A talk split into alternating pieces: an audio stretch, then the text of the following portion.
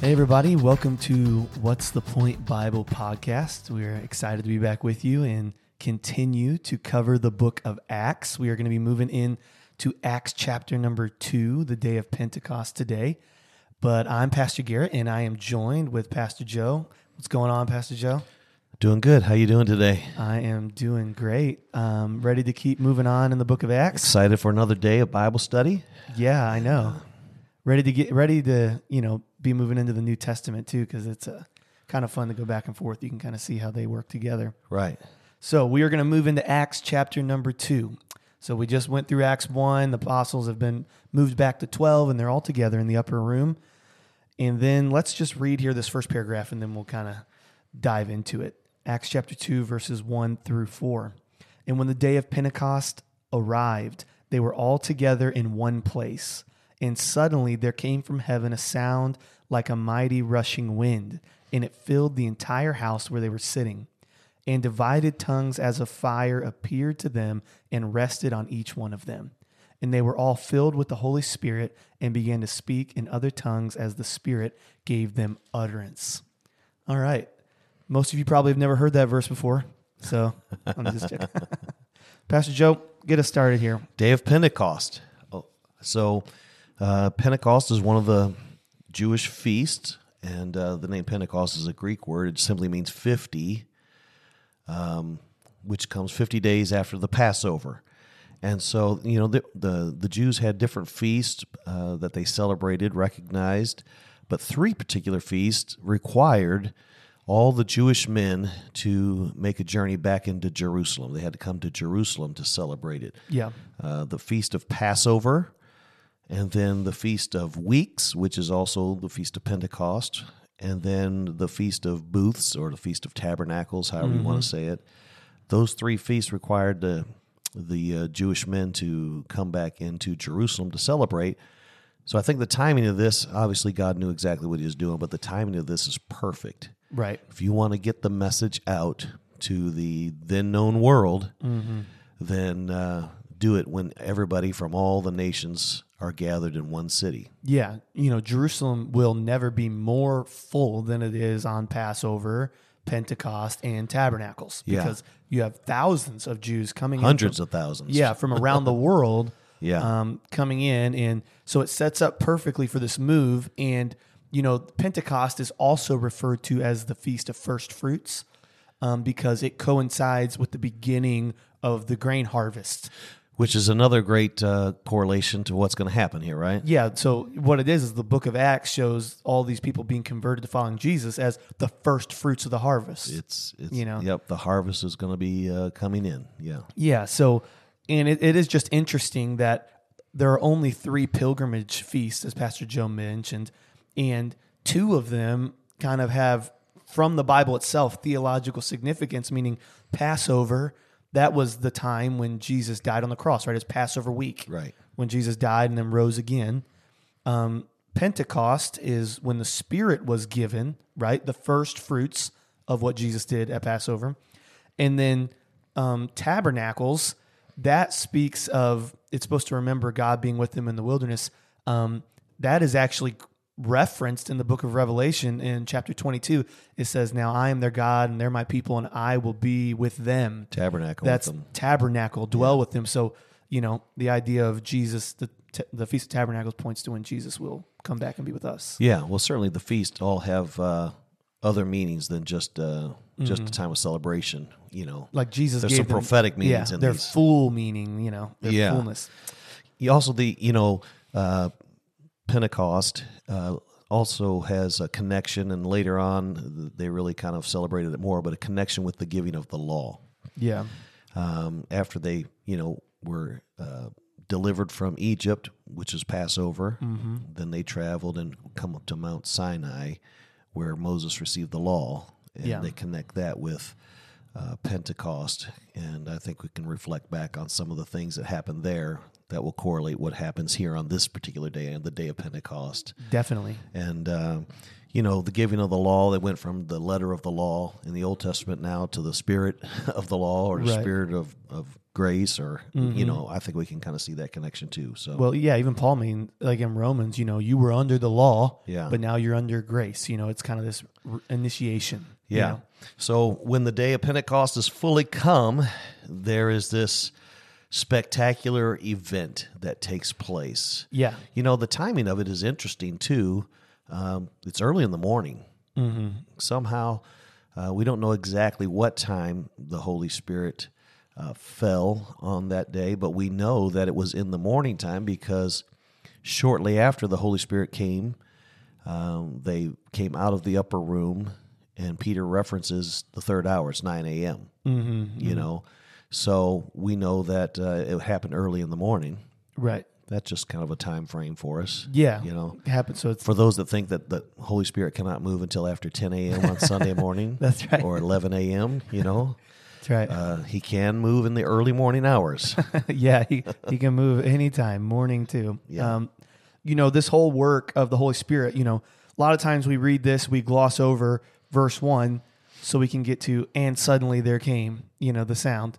But all of this that happens is prefaced by verse one because it says, and they were all together in one place. It's the, re- the repeat of that together language. Yeah. Because remember what's happened in between here?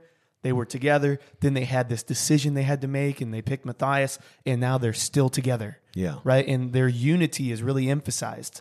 Yeah, unity and unifying of the people is kind of a theme here in chapter two. Oh, yeah. So, and even in chapter one, you know, the uh, coming together of the 12 a- and then we're going to see the coming together of the nations. Yep. Perfect. So then let's break down this this event, the coming of the Spirit. So it's kind of broken down here into a few actions or a few things that happen. So first it says, and suddenly there came from heaven a sound. Okay, a sound. So God is God is always in the Old Testament referenced or his appearing is referenced by some kind of event. You know, he never just you never turn around and you're like, oh, there's God. I didn't know you were there. You know, he's always some kind of sound. You know, even in the garden, it says, you know, when Adam heard the sound of the Lord in the garden, he hid. Yeah. You know, he came in a sound. You could hear him. Right. Um, in this uh, passage here, the sound kind of references back to what Pastor Joe was saying about how the Feast of Pentecost relates to the giving of the law, because this relates back to Exodus 19, the very first time when they meet God on the Mount Sinai. Um, and it says that when the Lord descended on the mountain, there were thunderings and lightnings and the sound of a loud trumpet blast. You know, these big sounds, you know, represented that the Lord was there. The Lord was present, you know. Yeah. And the cool thing about when you relate the Old Testament to the New Testament is you see that, okay, this is what happened in the Old Testament. Now, how does God make it better in the New Testament for us? Yeah. So there, the Lord descended on the mountain while Israel was at the bottom. But here, the sound filled the room that they were in. Yeah. You know, God was coming down in their room. Yeah. There was definitely a, a heavenly invasion that was about to take place right here. Yeah. And the sound kind of announced it. Yeah. you know, and they would they would understand that. Mm-hmm. You know, they understood certainly they understood the Old Testament, and so they probably could draw the connection to God coming down. That sound represented. Yeah. You know. in in a, a loud sound like that in a world without heavy machinery and stuff like that, a loud sound would be very distinct, you know. So the next thing it comes a loud sound of what? Of a rushing wind, right? Of a rushing wind. So the the wind is an obvious connection to the Holy Spirit because Yeah. in the Old Testament that Hebrew word ruach is used for spirit and wind, breath, you know, that kind of airy. Yeah. So the Yeah. wind is a clear connection to that. Yeah, you know, if he from from God breathed into man, Yep. he became a living soul. Uh, so we see all of these uh, these pictures, and so the wind, the breath, the spirit of God Mm-hmm. was making entrance. Right. And where is the spirit? So if you go back to Genesis, it works good that we went Genesis to Acts because we got beginnings here. So Yeah. when you when we went back to Genesis, the spirit is most prominent in the book of Genesis in chapters 1 through 11 because that all deals with God creating and recreating the world. And so what happens there? You have the spirit over the waters in Genesis 1. God breathes into man, gives them life. When the flood waters come up in, In chapter 8, verse 1, it says, But God remembered Noah and caused a wind to blow over the waters to cause that chaos to recede. Yeah. So here, all those images Luke is forcing into this passage, and just like the wind blew over the waters in Genesis 1, just like they blew over the waters in Genesis 8, just like they blew into man when he created man, God was recreating something here, something that was going to combat evil, Yeah. something that was going to take down chaos. Yeah. Well, and we, we will know it to be the church, you know, Yeah. the believer, the church and stuff. And so, uh, yeah, so it's a great picture the wind of God, the breath of God, the spirit, the spirit of God that was coming into man. Yeah. So very cool. Um, so the spirit comes in a sound, it comes in a wind, and then it says there were divided tongues that rested on them, right? Rested on each one of them. Um, and, and there's a Greek word here, kathidzo, and that speaks of an idea of permanence, an idea of a residence. So in the Greek translation of the Old Testament, the Septuagint, every time that this Greek word is used, it speaks of someone settling in their home, or they came home and rested in their home, found the land and settled there, or stayed there. It speaks of permanence. Yeah. And now think about because Luke is writing in light of the Old Testament. What? How did the Spirit work in the Old Testament? If you read Judges and Samuel, you'll quickly realize you'll see a refrain repeated, and the Spirit rushed upon Othniel, and he beat this person. Then it rushed upon Ehud, and the Spirit rushed upon David and rushed upon Saul. But then it also leaves. Mm-hmm. But here, Luke uses this word to show the Spirit's not coming to leave. The Spirit rested on them, found Yeah. a, found a home Yeah. in them. It's the indwelling of the Holy Spirit, right? Yeah. Not just the coming upon. Uh, in the Old Testament, the Spirit comes upon people, usually prophet, priest, king. Those are kind of the three unique categories that, Yep. that it would happen to. But now we see that it doesn't just come upon believers, but it will indwell. He will indwell believers, Yeah. you know, and it will become a home.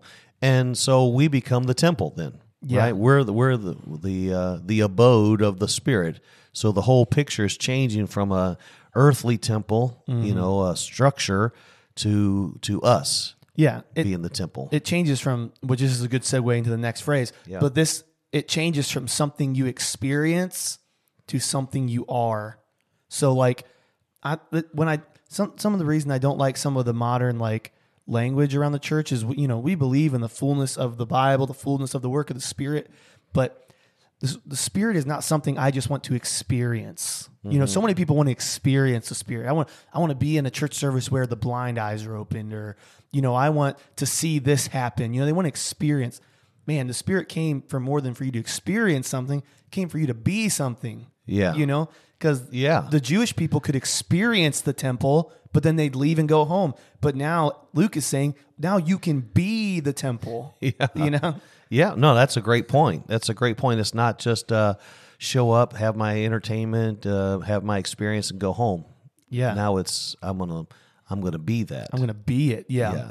And so that leads right in. We kind of hit a lot of this in verse four. The next phrase is, and they were filled. And they were filled. Pimplemi is the Greek word there. It literally means to fill up. But the important part about the word there is it is used in two distinct passages in the Old Testament, and both of them refer to the tabernacle or temple. So let me read here Exodus 40, verse 34 and 35. This is when the tabernacle is completed. It says, Then the cloud covered the tent of meeting, and the glory of the Lord filled, that's that word, the tabernacle. And Moses was not able to enter the tent of meeting because the cloud settled on it. And the glory of the Lord, here it is again, filled the tabernacle. It's Yeah. the same word. Then in 1 Kings 8, 10, and 11, this is when the temple has been completed. Get this this is at the initiation of the tabernacle, at the initiation of the temple. It says this in 1 Kings 8 When the priests came out of the holy place, a cloud filled the house of the Lord, so that the priests could not stand to minister because of the cloud. For the glory of the Lord, here it is, filled the house of the Lord.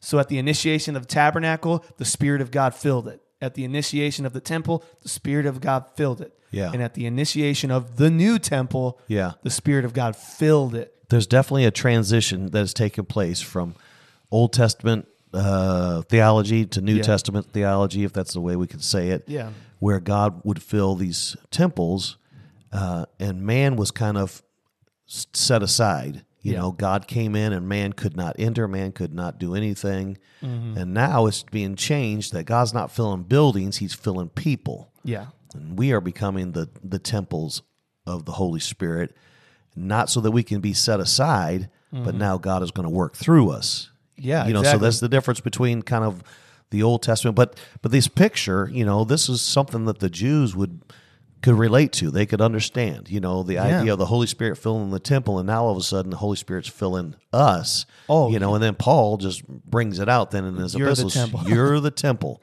Yeah. You're the temple of the Holy Spirit, you know, and he's going to dwell yeah. in you. Of all of these images, this image, they were filled, is probably the most clear because the temple and tabernacle scenes are just so iconic to the. I mean, the temple was virtually an icon for God for the Jewish people.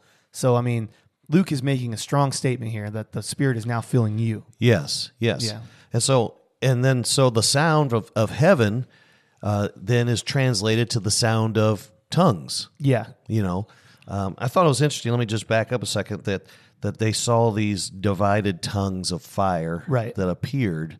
You know, it says that it, it appeared and rested on them. It's kind of a unique uh, event that took place on this day, but they actually saw Yeah.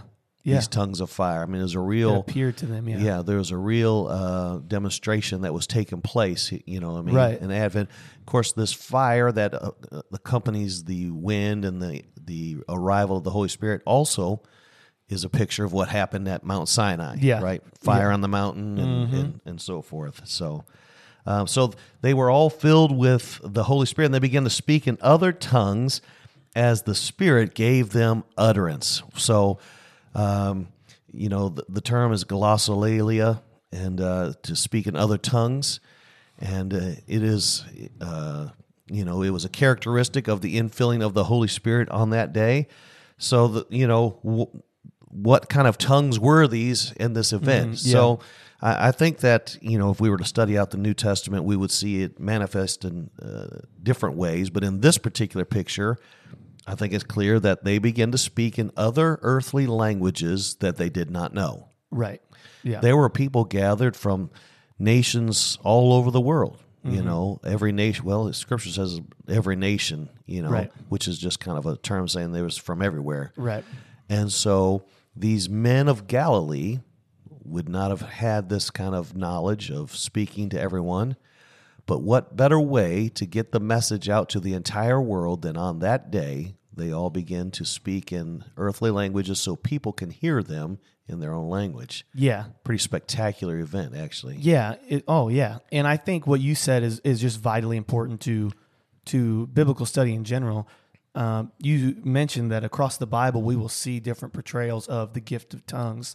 However, in this instance, you know, to understand what a book says, you have to study a book. Yeah. You know, so we're going to in the book of Acts, it's going to give us a message, you know, through the use of the gift of tongues. And I think you're right. It speaks of these earthly languages because it's less important, if I'm going to be honest, that the people spoke in tongues, and it's more important what it means for the book of Acts in this specific situation. Yeah. So the Spirit gave them this uh, ability to speak. And Jesus told him, He said, uh, when the Spirit comes, He's going to testify of me. So we see the very first thing that happens when the Holy Spirit comes, fills the believers, is He does just that. Yeah. he begins to testify of Jesus and and we'll, we'll hear him say you know the people that are in the nation uh, in the city hearing them say we hear them speak in our own language and they are speaking the wonderful works of God you know what I mean yeah. they, they are he's testifying of Jesus and who he is and so forth so um, you know when the Holy Spirit came had the attention of the whole world Mm-hmm. um, I think it's great the message that he chose to speak Yeah. you know what I mean Speak about God's works, goodness. yeah, hi- the works of the Lord testified of Jesus, testified of the resurrection. That's probably a good pattern for us. Yep. When you have the opportunity, Yeah. testify of Jesus. Yeah, exactly. You know, know? there's a, there's a lot of things we maybe want to say or feel like saying, but you know, with the Spirit leads us, the Bible's clear. The Spirit's going to testify of Jesus. Um, so we, as we move into that section here, which is verses five through thirteen, it, you know, it prefaces the Spirit, these disciples, these apostles, not just the twelve. We get the indication here that it's going to be all 120 or whatever people were in the upper room, men, women. Um, it says that there were Jews from every nation under heaven. Pastor Joe mentioned that. Now, that's impossible for literally there to be Jews from every nation under heaven, right? You know, but what it means is it's a it's a statement meaning from all over the world is what it means from Yeah. all parts of the world. Right. So maybe not from every exact, you know, government or whatever, but it means from all over the world there were Jews and they began to hear the gospel in their own language. So the important part here is that these are Jews, okay? This is not Gentile people yet. These are Jews. So this goes back to remember we said chapter 1 was going to foreshadow the restoration of Israel. Well, you know, if you remember the the exiles of Israel that we had talked about, you have the northern kingdom going off um, for Assyrian exile, the southern kingdom Babylonian exile.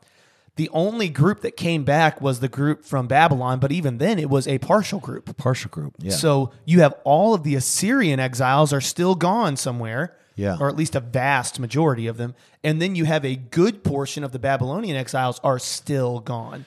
they just resided there. They just, uh, yeah, Yeah. They multiplied and grew in, in those nations. Yeah. know? So the nation of Israel is really just a fraction of the Jews who exist in the world. Yeah. So all these people, when it says they're coming from the other world, this is the reuniting of the 12 tribes figuratively Yeah. that were spread out from Assyria and Babylon. They're all reunited. This is the image Luke is giving here. So when they're all reunited under the gospel of Jesus, which is what we're going to see later, this is Israel being reunited together in a spiritual sense. Yeah, it's this this message that we we mentioned earlier of the unity. You know, Yeah. the unity of the twelve, the unity of the nation. Yeah. the unity of the nations. You Right. know, the Lord bringing it all together. So this uh, this event takes place. They come out of the upper room. Uh, they're speaking in other tongues, and people hear them testifying of the goodness of God in their own language. Let me say something about that because as we go down a little bit further, it will uh, start talking about all the different nations that were represented there. And uh, there were more than 12 nations that are listed here. Right.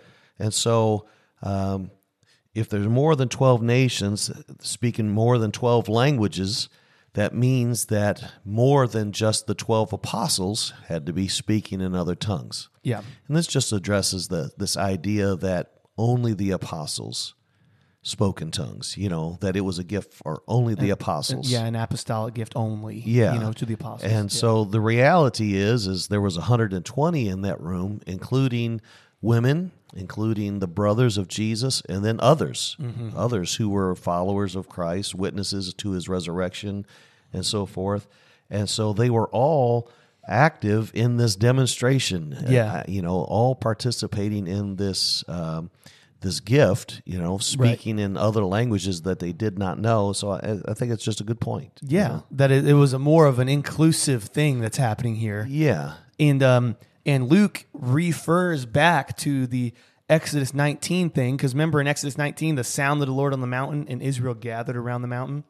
Well, here you hear the sound of all these tongues, these different languages, right? That these that these believers are speaking the mighty works of God and and it says when they heard this at the sound, it says at the sound the multitude came together, right? They came together around these people. And Yeah. just like Israel came together around the mountain.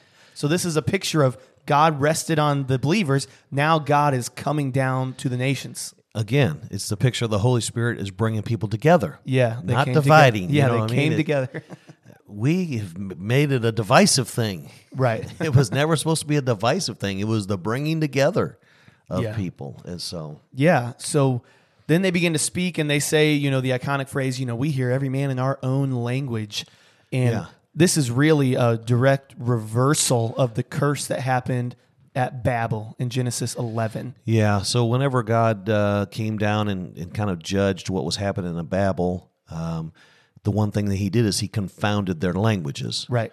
And because they couldn't speak the same language, then it divided out the nations. Um, right before that, in ch- chapter 10, they have the na- Table of Nations. And so we see how all that came about. Nations dispersed throughout the land. There was division.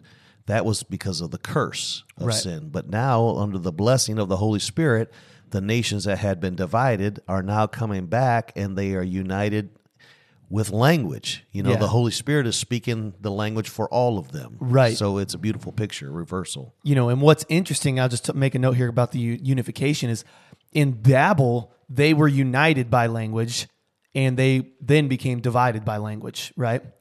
But in the in Acts chapter 2, the spirit uses their individual languages so they are not united by a unified language, they're united by the spirit Yeah. right? So that's why I can get on a plane and go over and visit a, a mission field with other Christians who don't speak my native language, yet I can feel like they're my brother or sister in Christ because I'm not united by culture or language. I'm united by the same spirit. Yeah. And, and that's kind of what's happening here. But, you know, Genesis 11 brings into play Genesis chapter 10, which is the table of nations. It speaks about how the world's divided. Remember, we talked about that for a long time Right. um, in our Genesis series. And Luke actually lists off a bunch of nations. He says, There's Jews here from, and he goes on a list, Right. all of these different nations. Right. Um, and that's not an accident. That's not, uh, you know, for you to skip over. Luke is referencing that table of nations because remember, the nation said it spread out over the world and it gave regions where they were at. And so, using Israel as the reference point here, Jerusalem as the reference point, Luke goes all around the globe. Yeah. To the east, he names the Parthians, the Medes, Elamites, Mesopotamia. That's all east of Israel, but they're all there. Yeah. To the west, he just simply says Rome because that stands on its own. Rome is the biggest polity in the world, right?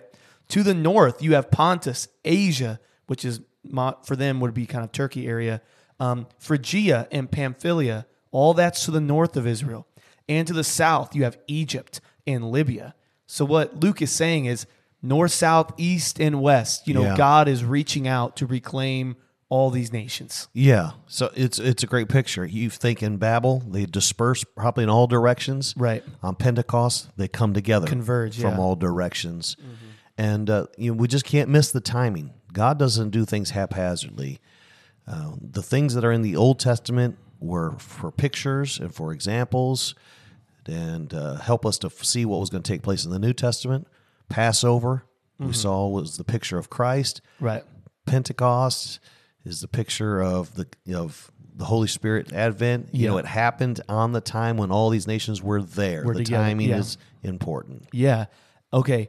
So we've talked about that. The gift of tongues was God's way of reversing Babel, right? It was reversing that curse, okay? It was a way of fulfilling the Abrahamic covenant. Remember, what does God say to Abraham? Through you, all the nations of the earth will be blessed, right? Yeah. This is this is God's initiation of fulfilling that. Yeah. Because Jesus, through Jesus, now all these nations are hearing and they're going to receive. But I think it's important for us to understand that now we understand the theology of speaking in tongues in the book of Acts. It is about God's intent to reclaim the nations. Mm-hmm. It's God's intent to reunify the world, not anymore under a language, but under one Lord and Savior, Yeah. Jesus Christ, and what he did on the cross. So when we see speaking in tongues in the book of Acts, okay, I'm talking about the book of Acts, it speaks to that theological point. It doesn't speak to a salvific point of personal salvation. It doesn't even speak to a personal action or gift that we have necessarily. It speaks more to God's theology about reclaiming the nations. Now, that is the personal gift and thing is in the Bible. Yeah. It talks about that. But the theology of what God is doing is represented by the speaking of tongues here. Yeah, and these uh, these nations that will come together, they really become the first missionaries Mm-hmm. of the gospel of Jesus Christ. You know, we know the apostles are going to stay in Jerusalem for a period of time still. Yeah. Mm-hmm. But when Pentecost is over, all of these Jews that came from all these nations are going to return back. You know, I can think just specifically, I'm thinking of Paul, who turned out to be a great missionary, maybe the greatest, you know, uh, writing his letter to Rome's, to Yeah. Rome, to the, you know, the letter to the Romans. Uh, he had not yet been there, but he's writing to the believers that are in Rome. You're thinking, wait a minute, there are believers in Rome. He hasn't even been there to establish a church, but we see that there were Jews from Rome Yeah. in Jerusalem on the day of Pentecost that went back and were spreading the gospel Yeah. and the church was growing even before Paul got there. I mean, I think that's Yeah. a, a wonderful thing. So, so, so the message of Christ is going to around the world even before the apostles are dispersed. Yeah. So to say that this kind of evangelistic atmosphere was purely apostolic, I mean, that doesn't no because Paul's writing that he's never been to Rome, and when he writes that great line, I, "We greet you, brothers in the Lord, even those of you that are in the house of Caesar." Yeah. You know, I mean, it's it's made it all the way into the highest, you know, governing body in the history of the world. Yeah. really. I mean, Yeah. and so it's it's really it's really amazing how God's just doing it. The first fruits, you know, it's happening. Yeah, and sometimes you know it can just be a subtle thing we don't even realize it because we're going to follow the ministry of Peter and then the ministry of Paul. That's kind of mm-hmm. the the heartbeat of the book of Acts. Yep. You know, uh, but but right here at the very beginning, uh, we can see where the the launching out of the the message, and you figure what are they going to talk about? They're going to talk about what they heard. What they hear? They heard the Holy Spirit talking about the good things of God, the good works Right. of God, The good works the, of God. the you know the resurrection of Jesus. Yeah. That's what they went and preached and, and shared. Exactly. So that exciting scene, okay, you can imagine all the hustle and bustle now around there, and the people ask a question, and they say, you know, what are we supposed to do? What does this mean? Yeah. What does this mean? We don't understand. So then we move into Peter, okay? Well, even even then, not everybody has the same response. Some say, Oh, yeah, that's right. You know, some are receiving it, hearing the good things of God, and other people are like, "Man, these guys are drunk." yeah. Some people are intrigued, other people are scoffing. I want to say something about this. Um, you know, we uh, you know hear him talk about uh, you know these men are drunk, and probably an indication on how they were acting. You know, it could be the boldness, could be the loudness. I don't know exactly, but somehow the way they're acting, people are making fun of them, accusing them of being drunk. But we have put far too much emphasis on this drunkenness, so Yeah. to speak. You know what I mean? Yeah. that the the advent of the Holy Spirit was the purpose is not to make people act drunk. right. You know what I mean? This was actually a a demeaning thing that people were saying. You're acting like a drunk person. You know what I mean? Critical of them and so forth.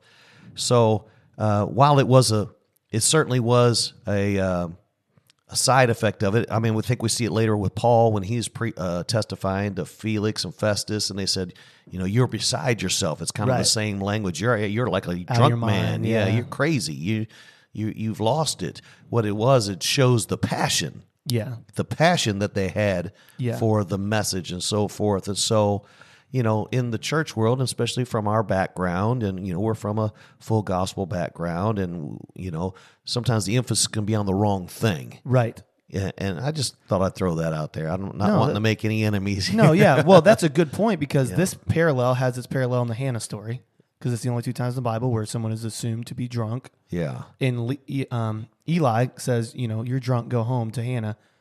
The only time that the only people using the words "you're drunk" are described as being scoffers, no wisdom, right? People who don't believe, hard hearts. So, calling other people or calling yourself, "I'm drunk," you know, in the spirit, or "yo, they were just drunk," you know. yeah, That's actually flipping around what the Bible always used that term demeaningly of people. yeah. And the Holy Spirit just doesn't have us act in a way where we can't control ourselves or we lose our capacity. Lest to you remember the fruit of the Spirit, which is self control.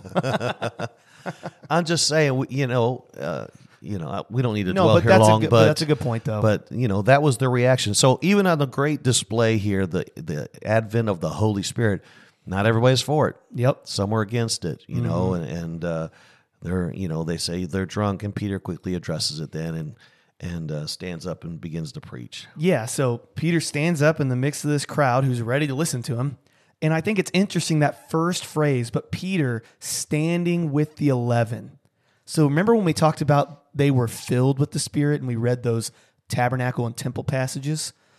Remember what it says in the temple passage where it says, And when the priests came out of the holy place, the cloud filled the house of the Lord so that the priest could not stand to minister, right? But here the Holy Spirit is doing something even greater. Back then, the Spirit filled the temple and the priest couldn't stand to minister. But here, the Spirit filled Peter so he could stand and minister. Yeah.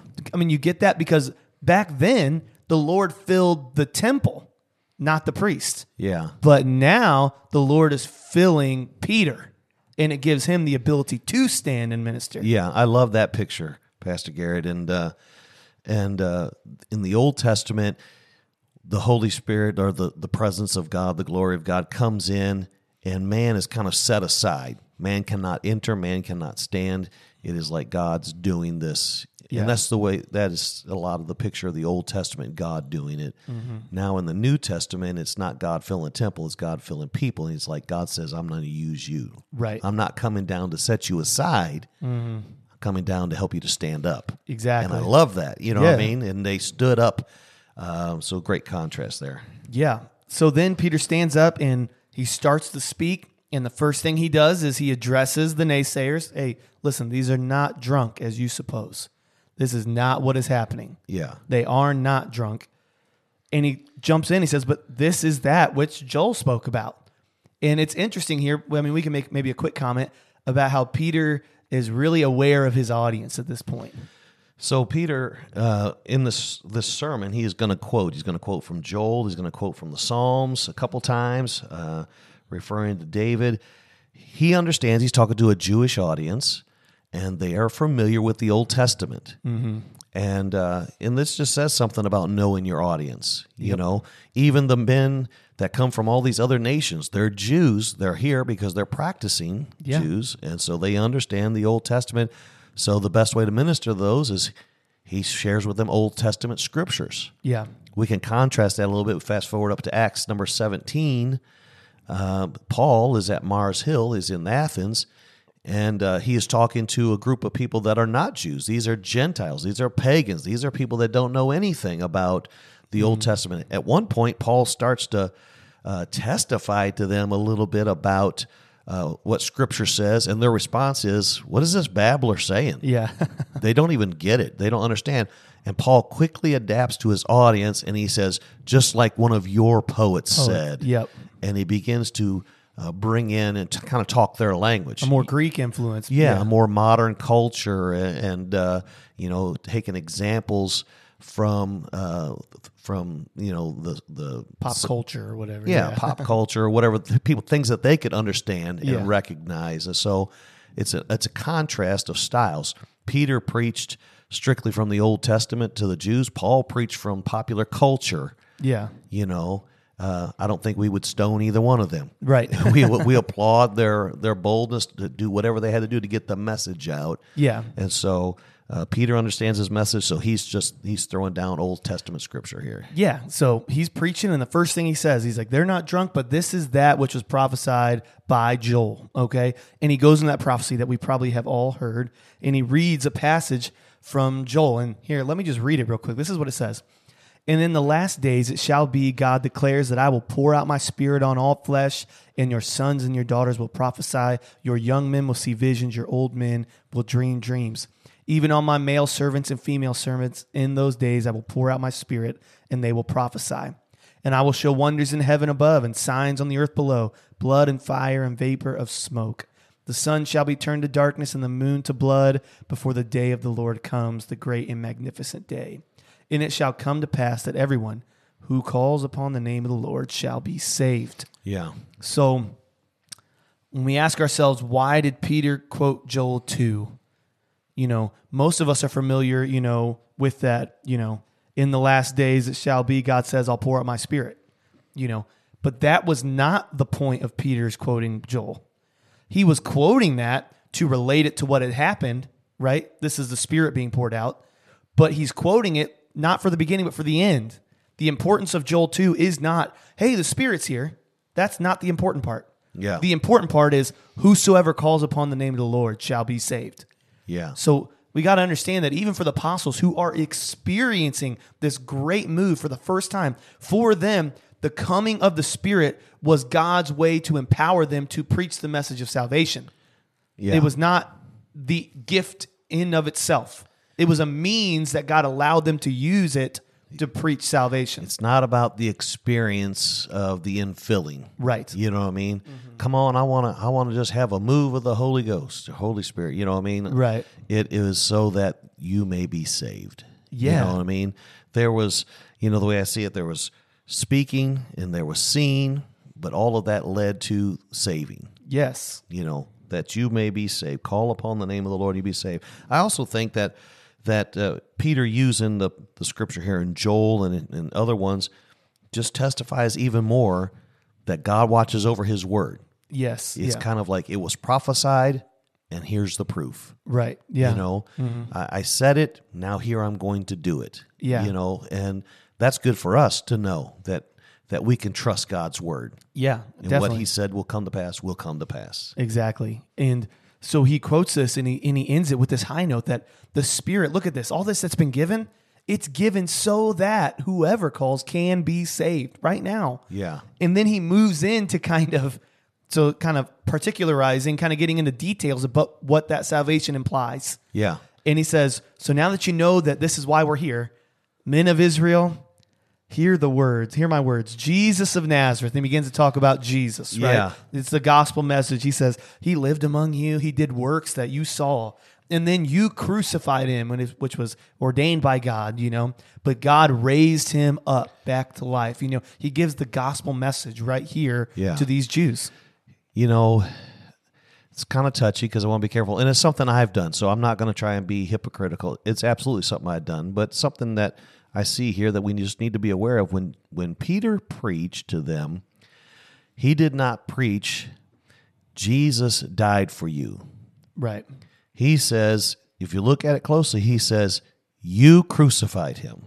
yeah. You know what I mean? You crucified him, but God raised him from the dead. Mm-hmm. The center part of the message is he raised from the dead. Yeah. He's alive. Mm-hmm. It's not just his death, it's the resurrection. Matter of fact, that's what the apostles will give witness to is the resurrection. Right. And we just can't miss that. It's probably you know semantics and, and so forth. And I do believe that Jesus died for you. Don't Right. get me wrong. And Right. he did bear your sins, and then and the the Bible spells that out for us and mm-hmm. stuff. But they were testifying that you crucified him. Mm-hmm. You crucified him, but God raised him from the dead. So now you can believe in him. He is both Christ, both Lord and Christ. Christ, yeah. You know, Well, I mean, to your point, the, the bearing of our sins is of absolutely zero effect if he doesn't raise. yeah. It'd be like me bearing the sins of the world. I'm not getting back up. I mean, even when they tried to find an apostle to replace Judas, we need to find someone who can be a witness of his resurrection, Right. of his resurrection. you Yeah. know? So he preaches that to them, and he actually goes back and quotes one of the two central Jewish um, figures in all the Old Testament. You have Moses and David are like the two big guys. You know, Abraham too started it, but those are really the big guys as far as prophets and kings. And he quotes Psalms here. He quotes Psalms 16, 8 through 11, when he talks about God raising him back to life. You know, he says, I saw the Lord always before me, for he is at my right hand that I may not be shaken. Therefore, my heart was glad and my tongue rejoiced. My flesh also will dwell in hope.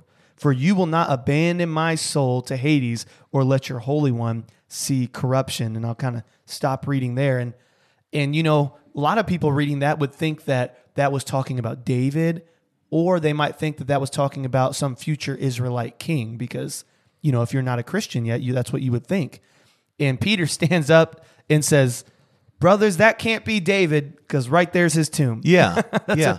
the whole thing is he's trying to make the point is um, David is dead, but Jesus is alive. Right. Mean, he goes on to say, I can say this with confidence. Yep. Uh, he even calls him the patriarch, the patriarch David, Mm-hmm. uh, that he died and his buried and his tomb is right here. Right. it's still with us today.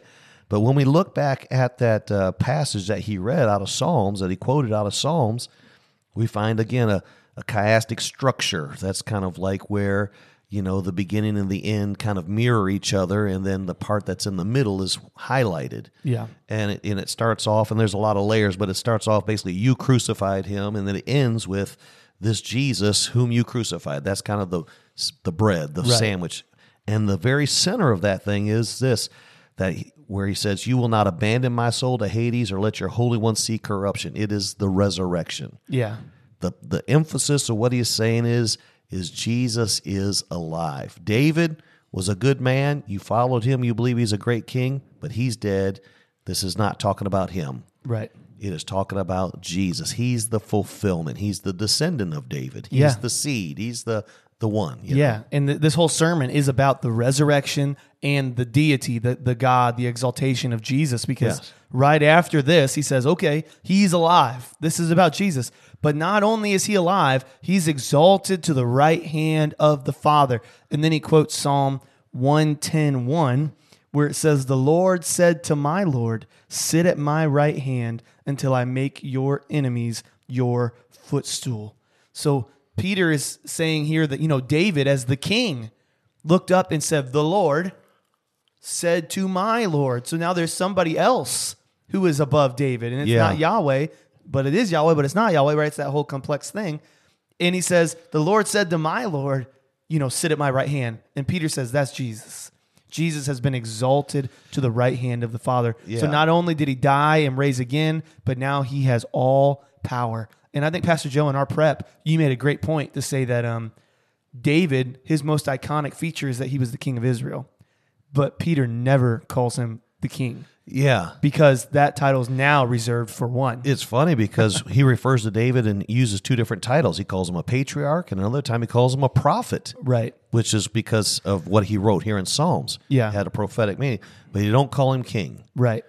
Instead, he says, and I love what it says, verse 36, it says this says, Let all the house of Israel therefore know for certain that God has made him, talking about Jesus, both Lord and Christ. Yep. You know, David is not that Lord. Nope. Jesus is Lord and Christ, right? He's the King and He's the Savior, Right. the Messiah. You can call on Him, believe on Him, and you'll be saved.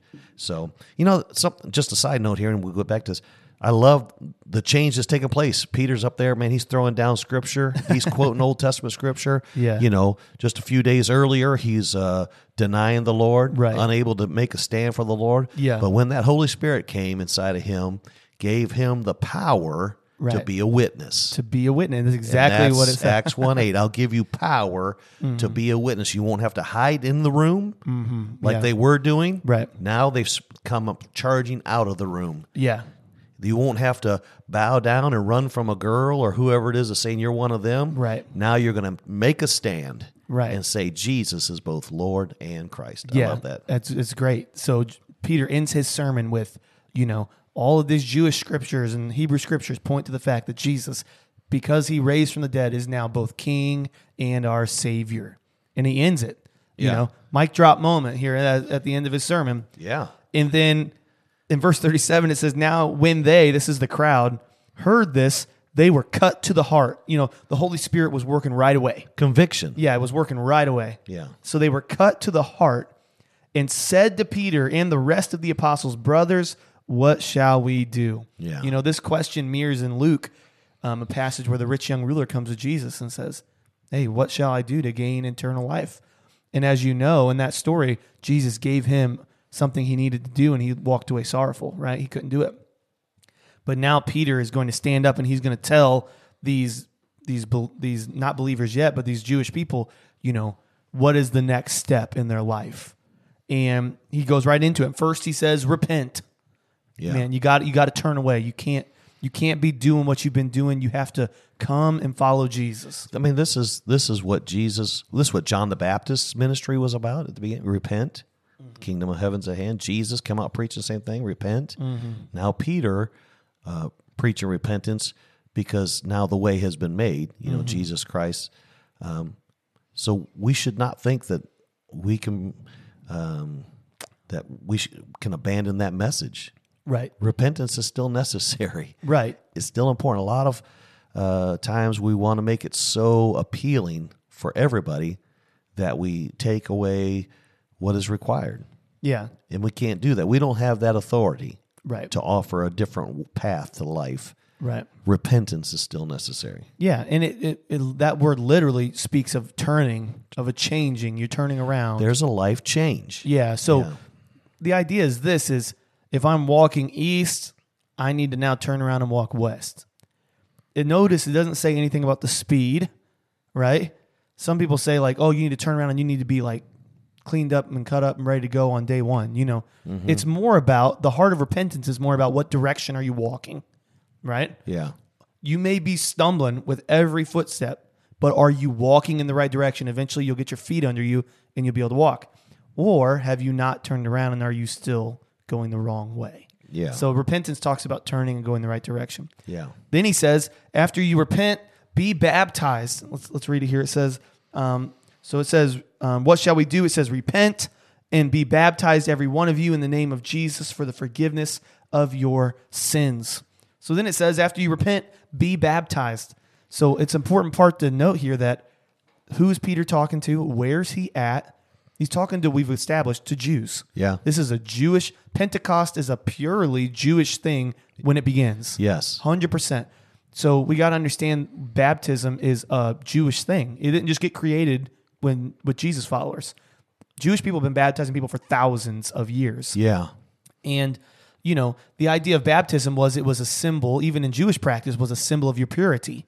It was okay. I, I'm unclean, or I've done something that has made me unfit, so I'm going to s- dip myself under the water and come up, and now I'll make myself fit. They would have just even in their homes they would have what they call mikvahs. Mikvahs, yeah. They are just uh, personal little baptistries, you know, Right. kind of like a bathtub type thing. And they would just have ritual cleansings, ritual washings, right? Yeah, Exactly. They exactly. would call it baptizing. They would dip themselves in Right. to be clean. to be clean. And the idea here is that, you know, you talk about baptism as it relates to salvation. Is it part of our salvation, like part of the work that we need to do to be saved? Or or is it a, a symbolic thing of our nature being changed?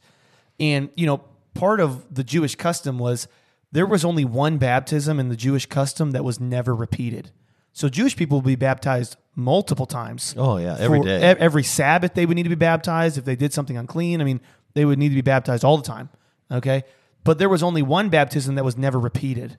And that was when a proselyte, meaning a Gentile who wanted to convert to Judaism, mm-hmm. they would he would go under all of the processes that needed to be done. But then right when he was done, when he was about to convert, he would be baptized into the Jewish faith and it would never be redone. It was a symbol that, hey, I'm leaving behind all of my Gentile ways and I'm now going to become a Jew, right? It was like a symbol and it would never be repeated. And I've heard a lot of commentators say that this is the kind of radical action that Peter is calling on the Jews to do. Yeah. Just like you demand that that Gentile leave behind his Gentile ways symbolically through this baptism, you too need to leave behind your ways as you symbolically are baptized into following Jesus. Yeah. We need, yeah, exactly. We need to understand that what Peter is given here, he's not given a, um, a doctrinal statement here. Right.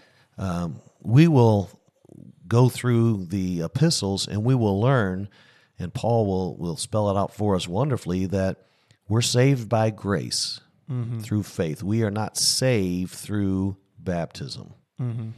But baptism is still an important part of the process, right? Following Christ and uh, the public declaration and all that stuff.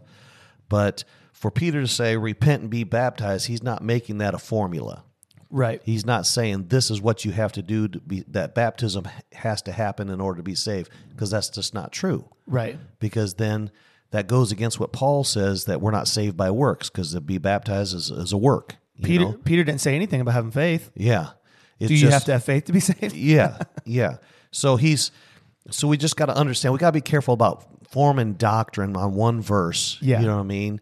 And that's not even Luke's. I don't even think that's Luke's um, basis for writing the book of Acts. You know what I mean. And he's not doing it to try to lay out to us a theological statement. He's more of a historical, Yeah. you know, event of what happened on. In, And he's in writing to people who already believe. already. Yes, confidence and you know to believe that baptism is you have to do it to be saved makes two assumptions that that you have to take one is you have to take that the water that you're baptized in is equal to the blood of Jesus because it says in Matthew it says you know the blood that Jesus will shed for the remission of your sins and then here it says be baptized for the remission or forgiveness of your sins so you need to assume that those two things do the same thing Yeah. I don't think anybody would say that No. and then the word be baptized is in the passive voice, which what that means is you you are to be baptized. You don't do the baptizing, meaning you need to go have somebody baptize you. So if you're saying that baptism is necessary for salvation, you're also saying that you necessarily need a human intermediary for your salvation. Yeah. Because the call is to be baptized by somebody. So you no longer just need Jesus, you need another human to be saved. That doesn't fly. Well, no, and and it just takes away the idea that you're saved by the grace of God. That what Jesus did was enough, Right. Because now you're saying it's not enough. What Jesus did, plus I need somebody else I to do to- something, and I need to have this, and I have, you know, what I you know now it's like jesus i believe in you with my whole heart and i'm turning i'm repenting i'm going to follow you but don't come back until i can get to the river yeah. you know it's one- it's one of those things Yeah. you know and Do I think that we need to be baptized? Absolutely. uh, yeah it's a public declaration of this is who i am Absolutely. And uh, if you don't want to be baptized, I think you would just need to examine your heart and find out why. You Yeah. know what I mean? Because if you're a follower of Christ, you want to follow him yeah and fo- and be obedient to what he says. Um, but it is not required for salvation. right yeah and and then paul or and then peter goes on to say be baptized in the name of jesus the whole idea merged together with baptism in the name of jesus is you need to be it needs to be a public declaration of where your allegiance lies Yeah. This is this is no longer a secret thing. There was never a secret Christian thing. It's I'm going to be baptized into following Jesus. It is not a formula. Yeah, this whole thing is not a formula. You know, I'm not trying to be argumentative or anything, but this is not a formula. Mm-hmm. This is not how it has to be, and these are not the words you have to say. We just don't Right. get that indication at all. Right. Whenever a person, uh, you know, in this time they had rabbis, teachers that would gather followers. It was very common. Mm-hmm. Jesus ended up getting followers; they became his disciples, right? Right, right. But anytime you would follow somebody, many times they would be baptized in that person's name. Yeah. And what they're saying is, I'm following the teachings of this rabbi. I'm Right. following the, the teachings of this teacher. So now what they're saying is, be baptized in the name of Jesus. In other words, when you are baptized, your public declaration is, I am living the life that Jesus taught. Exactly. I am following the teachings of Jesus, the way of Jesus. Has nothing to do with what you say right. when a person goes under the water Right. these are people they're uh, well it'll go on to say that 3000 people got saved Right. Uh, a lot of them probably just went and dipped themselves in the water Yeah. there wasn't somebody standing over them and saying certain words every time you know what Right, i mean yeah. but by faith they were making this declaration i am following jesus Yes. i am following jesus Yeah. So- And and later on Paul will use this exact same formula. Be they were baptized in. It's the exact same formula. And he'll talk about Israel. This is in 1 Corinthians chapter number 10, verses 1 and 2. Israel, as they passed through the Red Sea, as they passed through the water, were baptized in Moses. You know, they were baptized in Moses. That doesn't mean that every Israelite that walked through the water, Moses was like, baptized in me, baptized in me, baptized in me. That's Yeah. not what that means. What it means is when they came through, they came through and understood that Moses was now their leader. yeah In the Old Testament affirms that because anyone that went against Moses was judged, like Korah or Aaron and Miriam at times. It was is Moses is the God's chosen leader. And Peter is standing up and saying, just like Moses was God's chosen leader, now we're to be baptized under submission to Jesus.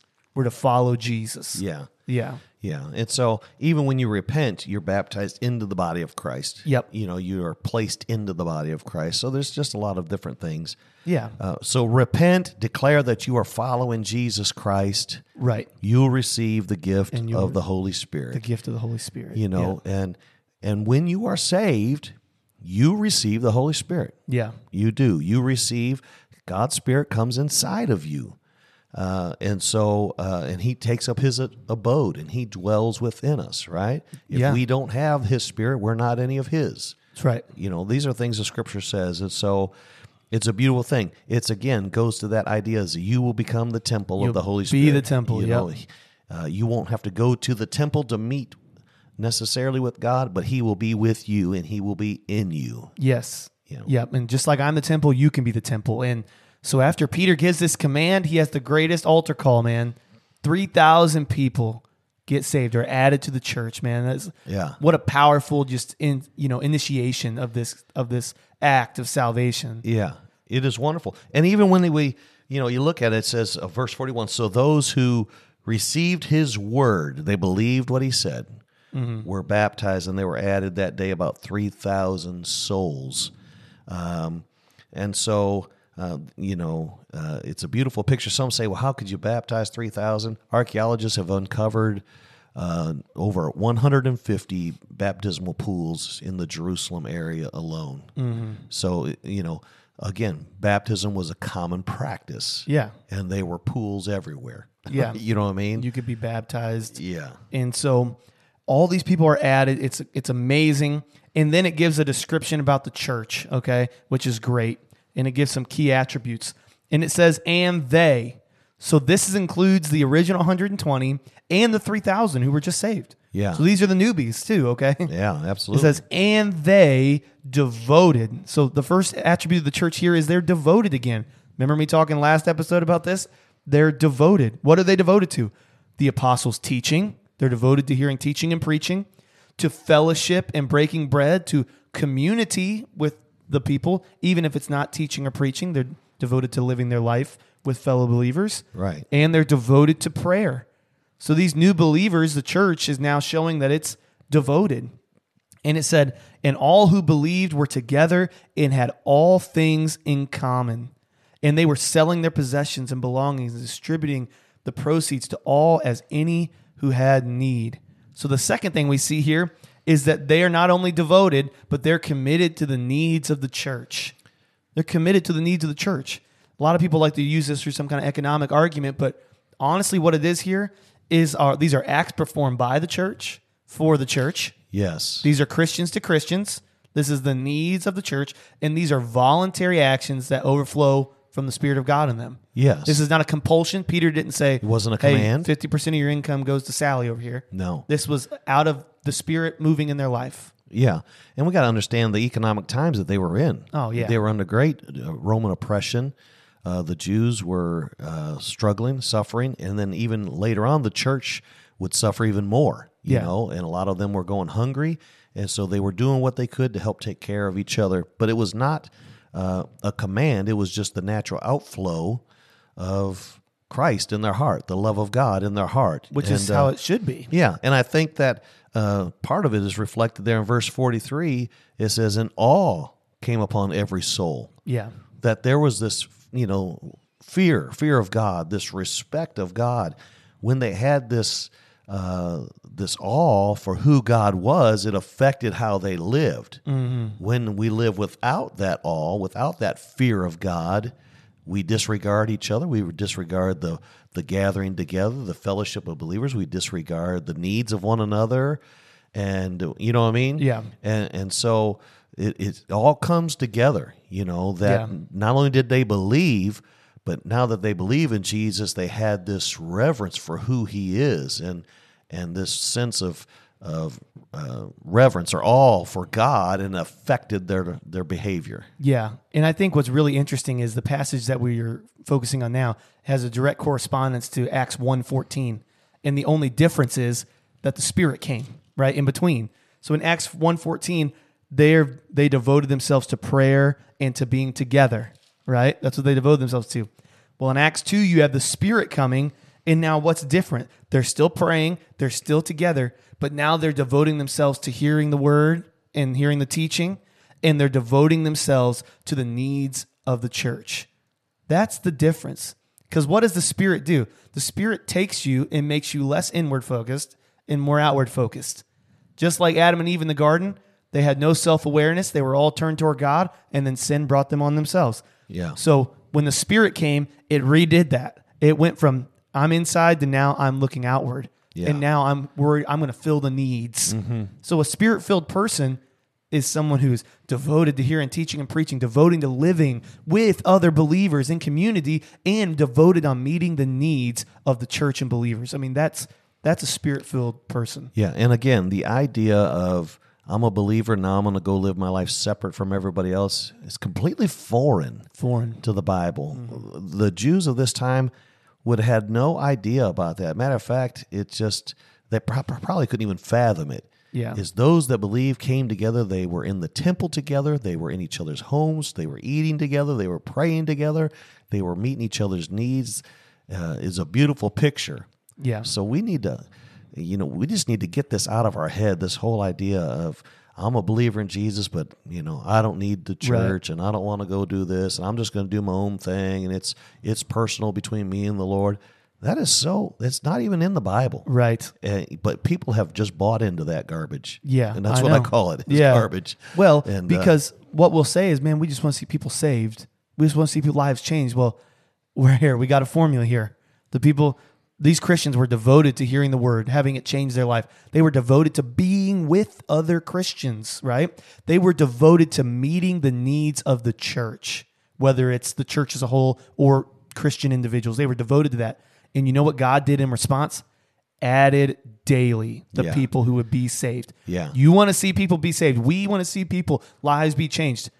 Man, do this. Devote to teaching. Devote to being a part of the body. Devote to meeting the needs of the church as a whole or individually. Yeah. Man, and watch God add Yeah. souls, man. That's what I want to see. Yeah, because people see something that they want. Yeah. You know, they hear the message of Jesus, they believe, they see the the character and the conduct of other believers, they say this is what it's about right here. You That's know. it, man. And uh they just like the Holy Spirit spoke the wonderful works of God, you know, Right. at the advent of the Holy Spirit, uh, it seems like he continues to work through the believers and they continue to speak the good things of God. That's right. No tearing down and all this other stuff. Nope. The speaking the good things of Jesus. So the Spirit comes on the day of Pentecost. It makes believers the temple now. They don't need to go to a building, they're the temple. And we see at the end of Acts 2 that all these believers now are starting to be the image of God, devoting themselves to God and each other. And the Lord is adding daily. Yep, such as should be saved. Thank you for listening to this episode of the What's the Point Bible Podcast. What's the Point Bible Podcast is a ministry of Life Point Church in Muncie, Indiana. Please leave a rating and a comment on this podcast. This helps us grow our audience to reach more people with this message. For information about this podcast, Life Point Church, or for ways to support this podcast, you can visit lpc.tv or download the LifePoint Church Muncie app. Again, thanks for listening, and we'll see you next time.